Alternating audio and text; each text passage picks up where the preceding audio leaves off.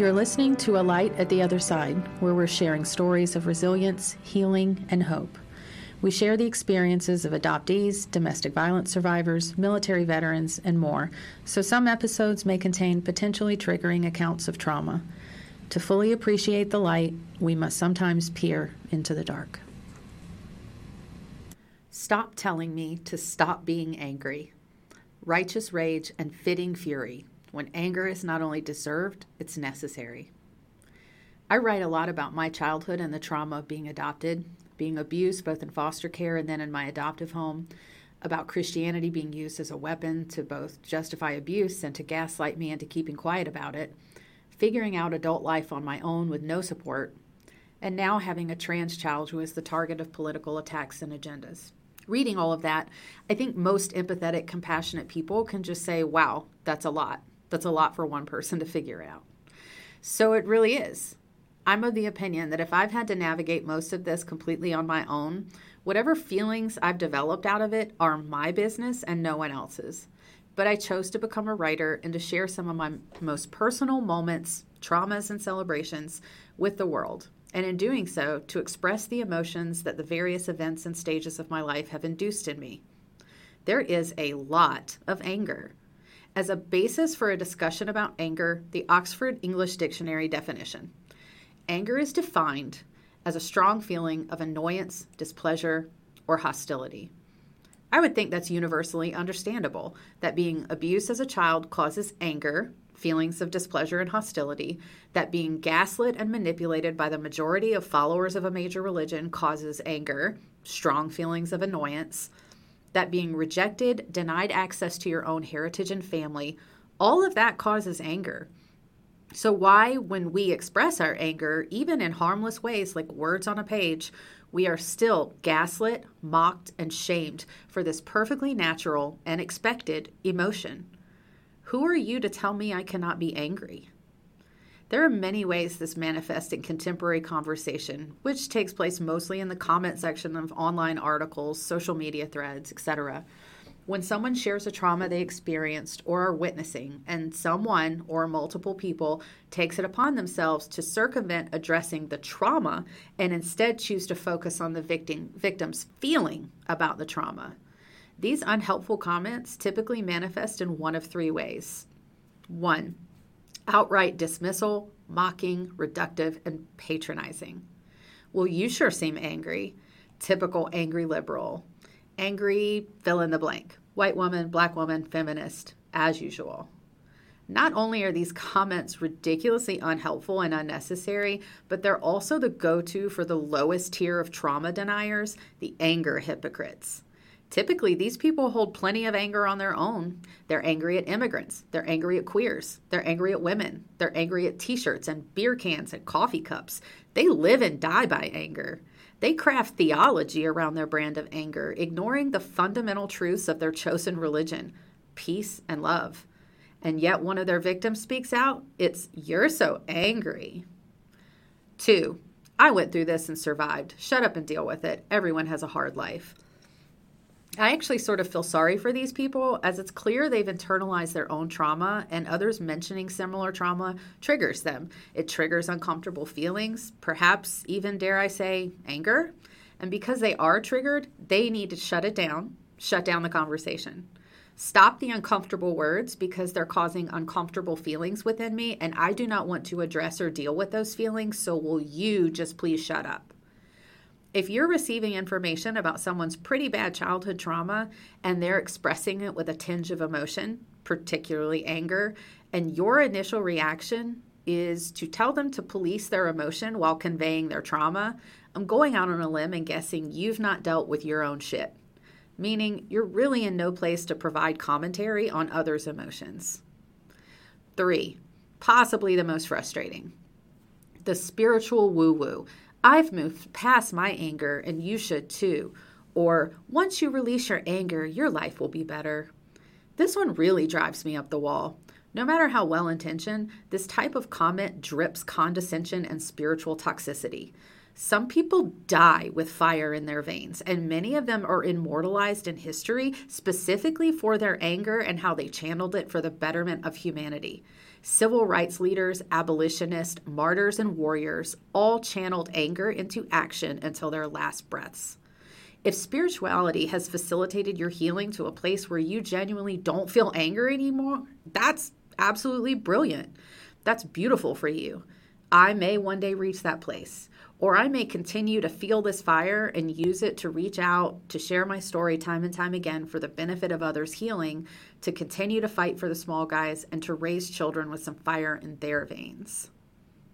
The root of every one of these boils down to this the perception that anger is always negative. It's important to truly comprehend that anger is not inherently bad. Yeah, for real, I said it out loud. Anger is not bad. Anger is our internal barometer. When something is off in a way that is a threat to ourselves or those close to us, this internal measure, the barometer of self preservation and justice, spikes and we experience anger. It's how we survive, quite literally. When we're threatened and our adrenaline pumps and we make it out alive, what's the first emotion we typically experience? Anger. Why did you come at me like that? Why did that car pull out in front of me? Why did I get fired? How dare you? What does become negative is the expression of anger. Violence, lashing out, and abuse of any kind. All of those are examples of inappropriate expressions of anger, unless you're acting in self defense. It's vital to remember that anger itself does not inherently equate to violence or violent rhetoric. One of the most valuable tools to learn and then teach your children is the appropriate expression of anger. We know anger is unavoid- unavoidable in life, so we may as well learn to appropriately channel it. Sports, exercise, and other forms of vigorous physical activity are an excellent outlet for anger. Art of any kind, music, visual arts, writing, dance, all excellent outlets for anger. Social justice work, protesting, volunteering, advocating, allying, all excellent outlets for anger. Without anger, we'd have a lot less of all of the above. Imagine a world with no anger. Imagine a world with no James Baldwin or Kurt Cobain. Imagine a world with no Jean Michel Basquiat, who said of his own work, it's about 80% anger, or Jackson Pollock. Imagine a world with no Dr. Martin Luther King Jr. or Malcolm X. Imagine a world with no Tupac. Even if you don't personally know or appreciate these individuals, they all harness their anger to produce or engage in work that change the narrative and move the needle of social evolution, inarguably and permanently. Another layer of this weird phenomenon is how it is applied differently according to demographic. For instance, while searching for an appropriate image for this piece, all of the initial results for anger and rage were people of color and men. Since I am neither, I specifically searched for angry white woman and literally snort laughed out loud as somehow white women are still thin, conventionally attractive, and stylized more for an aesthetically pleasing representation of anger. It's literally laughable. People of color and men are expected to be angry, and white women are not allowed to be. Tupac was angry. Kurt Cobain was angsty. Hmm. Good God, we're in a mess. And we're all angry. We're angry about the economy, and we're angry about politics, and we're angry about our own trauma, and we're angry that we cannot control the actions of people we don't understand or simply don't like, and we're all deeply in denial. I'm not angry, you are. So, no one is dealing with how to appropriately channel their anger because they're so vigorously denying they're angry or gaslighting themselves into believing they don't experience anger. So, what are we to do? We need some radical honesty. We all just need to get comfortable using sentences like, I'm angry about blank, and I'd like to discuss a resolution that benefits our ongoing relationship. And stop receiving statements involving anger as an implied threat of violence. Say it with me. I'm angry about climate change, racism, sexism, adoptees having no rights, the targeting of transgender children for political gain, the fact that you keep leaving dishes for me to wash, the very obvious affair that you're having, the way you abuse me as a child, the toothpaste and hair in the sink every morning, your fence being two feet on my property, the way you talk to our boss about me to benefit your own career and i'd like to discuss a resolution that benefits our ongoing relationship and or required interactions If someone is angry, it's because you violated their boundaries and they have every right to experience and appropriately express anger. Replacing the word anger with a, with a lesser, softer synonym conveys a passiveness to the conversation that impedes true resolution. If you're angry, say so. If you're holding resentment or starting to build a grudge, say so. Maturity in communication be, means being honest in expressing your emotions and being open to fully receiving others' authentic emotions. Include hearing from uh, someone else, I'm angry about this thing you did and we need to talk about it. So very many relationship issues can be resolved this way or avoided altogether. So very many political issues could be resolved if our politicians were true statesmen and could have a dialogue like this in our halls of Congress and Senate forming the foundation for true benevolent governance. I am frequently of the opinion that we could all actually stand to be angrier about the many easily resolvable injustices in our world if anger moves the needle. If we were as angry and easily inflamed about child hunger as we were about Colin Kaepernick kneeling, there would be a lot less hungry kids. Millions of dollars in endorsement deals were gained and lost by that man kneeling no millions of dollars went to feed hungry kids because there are no angry mobs on behalf of hungry kids. Anger is a force that moves mountains. We just waste it on really, really dumb shit, and we avoid bringing it up in the most crucial conversations of our lives. Stop being weird about anger.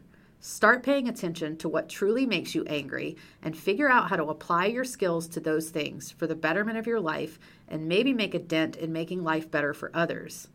If we all did this, if we all just embraced and talked about our anger, we may get somewhere. Get mad about it and go do something about it. I'd rather not be a social justice warrior, actually, but I have to be one to parent my trans son. I've gotten feedback of the following sort many times over the past couple of years. Just relax. Maybe if you unplug for a while, you can calm down. I feel like this is affecting your mental health. When did you become such an angry social justice warrior?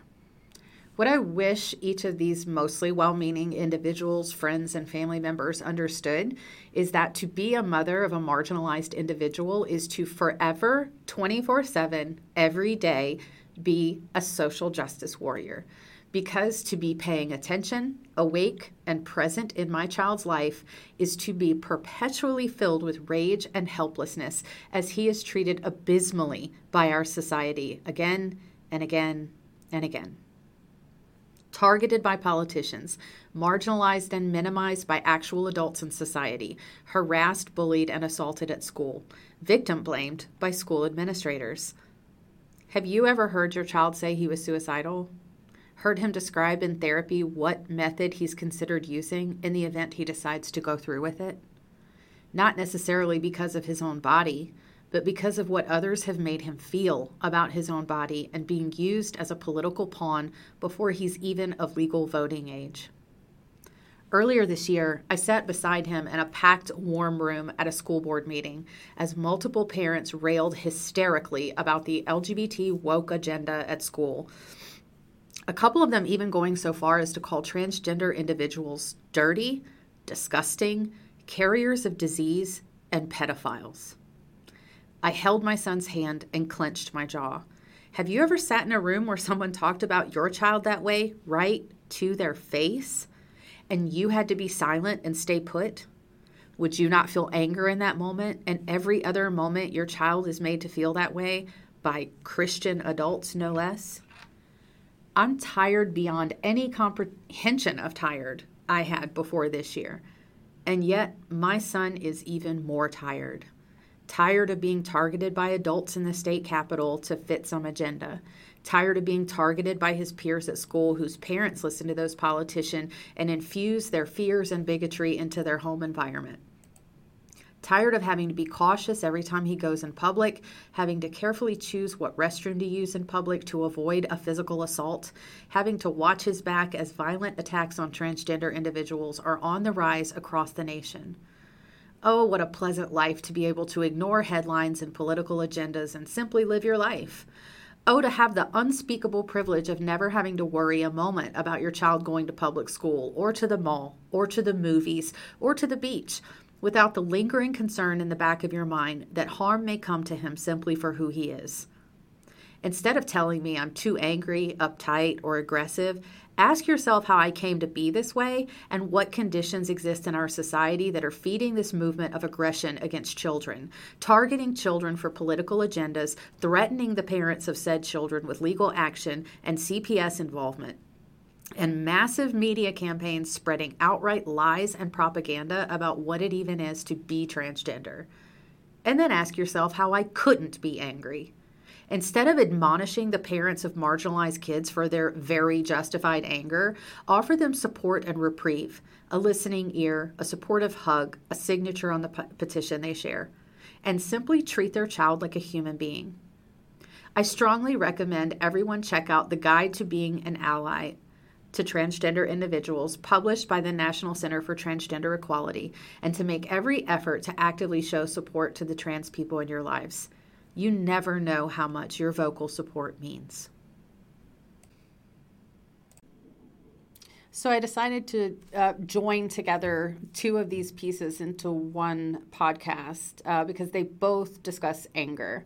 The concept of the angry social justice warrior that's always on a rampage and then uh, just fully exploring the concept of anger and what that means and how it's used really frequently as like a gaslighting term. Oh, you're so angry. You need to calm down. You need to manage your anger.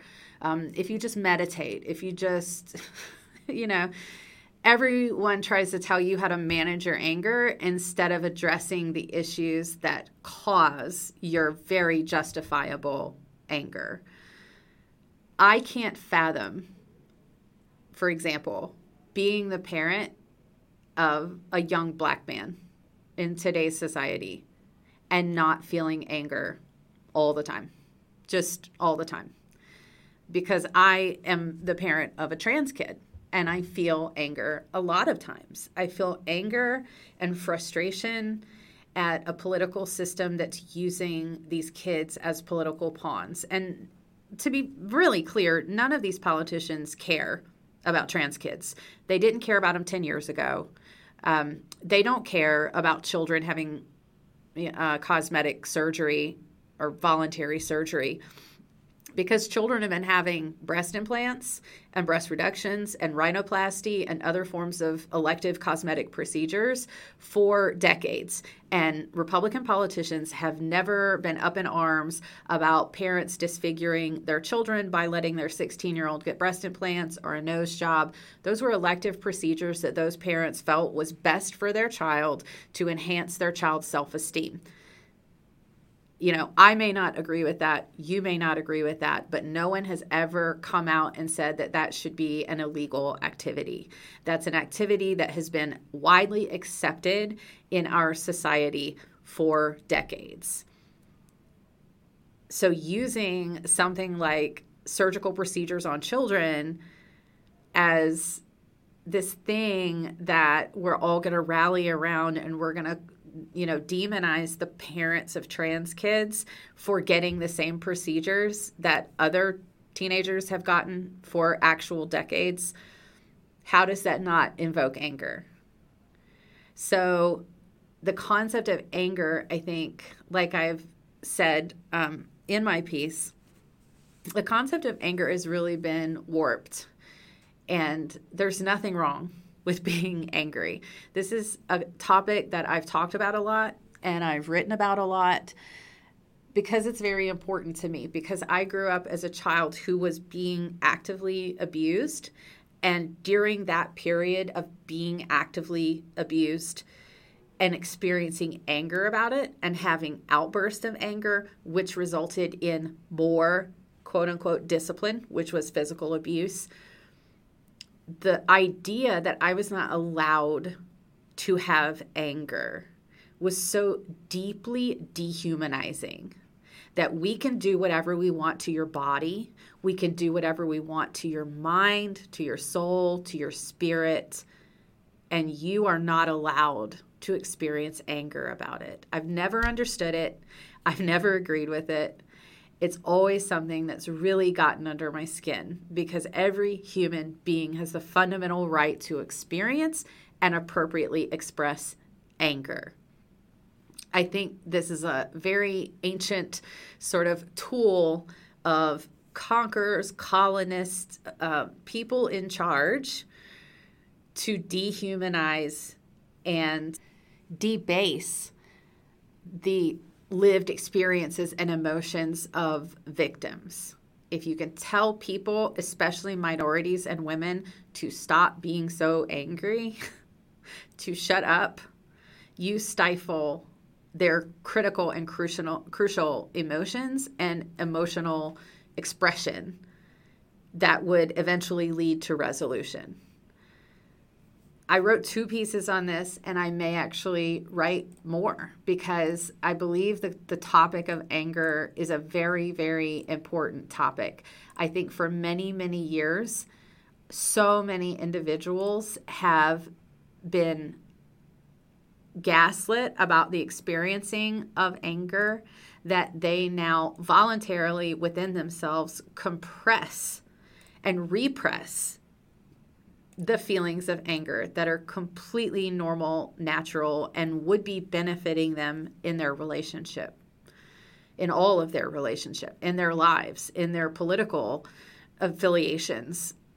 If we were allowed to fully experience anger and fully appropriately express anger and have discussions around the feeling of anger, I genuinely believe we would have holistically healthier relationships, conversations, and resolutions to universal problems.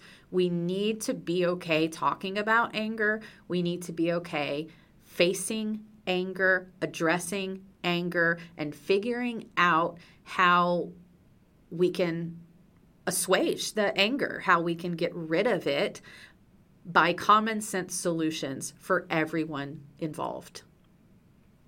I also believe it's just fundamental to respecting someone's humanity, to respect when they're angry, and to be humble enough to say, I'm sorry you're angry. What have I done to cause this anger in you? And how can I fix it? It's a very simple statement. It takes humility, it takes a willingness to actually listen and a willingness to open yourself to the possibility that you're not perfect. You didn't do everything right. You may have done something intentionally or inadvertently that hurt someone that caused anger. So we need to be able to have open conversations about anger and get to a, a place of having healthy resolutions. But I just genuinely don't believe that we can get to a place of a genuinely healthy resolution without addressing the anger that caused the conflict in the first place. I really don't like the term social social justice warrior, especially when it's used as an insult. I think we should all be social justice warriors. We should all want justice for society, for everyone in society. We should all want everyone to have a pretty equitable chance of living a life that's free from discrimination, that's free from assault, harassment, that's free from being the target of a political campaign, that's free from being the target of a religious campaign. Everyone deserves the equity of a life that would be the result of social justice warriors. If we all believed in justice throughout society, there wouldn't be a need for a social justice warrior. It would just be an inherent act for all of us. I think all of us have something that we're passionate about, like really passionate about. For me, it's the LGBT community and the adoptee community. It's representing adoptees bringing light to the fact that adoptees don't have a lot of fundamental human rights, like seeing our original birth certificate and knowing who our parents are. Those are rights that have been stripped away from us. That's wrong. It doesn't matter who you are or where you fall on any political spectrum. telling a 40 year old adult human being they don't have the right to see their own birth certificate or access their own medical records or even know the name of their immediate family members, that's wrong. It's fundamentally wrong. And even more to the point, in America, I believe it's unconstitutional to not give an adult American citizen the freedom, the fundamental basic freedom of simply knowing their own genuine identity is wrong. I believe that the way we're treating transgender individuals, particularly children, making children the target of political ads and campaigns and this entire political movement to demonize children is absolutely fundamentally wrong. And so both of those things do muster up no matter how many times I talk about it, no matter how much I address it in my own therapy, no matter how much I address it in my own journaling. Those issues will always, always, always, until the day they are resolved, should that ever happen in my lifetime, those issues are going to spark anger in me every single time we have the conversation because they're deeply, deeply personal to me, and because people are living in America right now who are being unfairly treated, targeted, and denied access. And that should make everyone angry, universally. To me, even particularly if you're a Republican, if you're from the party of personal freedoms, how on earth can you possibly justify taking freedoms away from adoptees, from transgender children? So, the idea of anger, how we utilize anger, which right now in our society, we don't really utilize anger, we villainize it. If you're angry, you have a problem and you need to deal with your problem instead of us looking at what the problem is that you're angry about and addressing that problem. And more, even more down this road, if there are enormous groups of people who are sharing that anger, Black Lives Matter, for example. Why are we not looking at the root cause of it and why are we talking about their anger and their expression of anger instead of what they are what what could this many people be this angry about? This must need attention. This must need fixing. But instead of looking at that, we look at the expression of anger. We villainize and demonize the people who are expressing their anger, and nothing ever gets done about the underlying issue that's causing the anger. So I think the entire topic of anger, the topic of being a social justice warrior, we really need to start deeply investigating and deconstructing the way that we've addressed anger in our society. Anger can be healthy, anger can be productive. If massive amounts of people are beginning to be angry about the same problem, you address the problem. You don't address the anger. This has recently been seen with the Writers Guild finally ending their strike and receiving terms for better employment, better benefits, more rights that is because so many people became so angry with the way they were be- being treated in their workforce that they stopped. They stopped working. They banded together. They had a strike. And through their anger, and through their expression of anger, their appropriate expression, they didn't riot, they didn't harm anyone, they simply went on strike. And through that appropriate expression of anger, a resolution was finally reached. We need to get there as a society. We need to stop bashing people for being social justice warriors and instead look at that person and, and the issues that they keep talking about and look at the underlying root problems with those issues. Thank you for listening. Thank you for reading. And I hope you'll tune in again.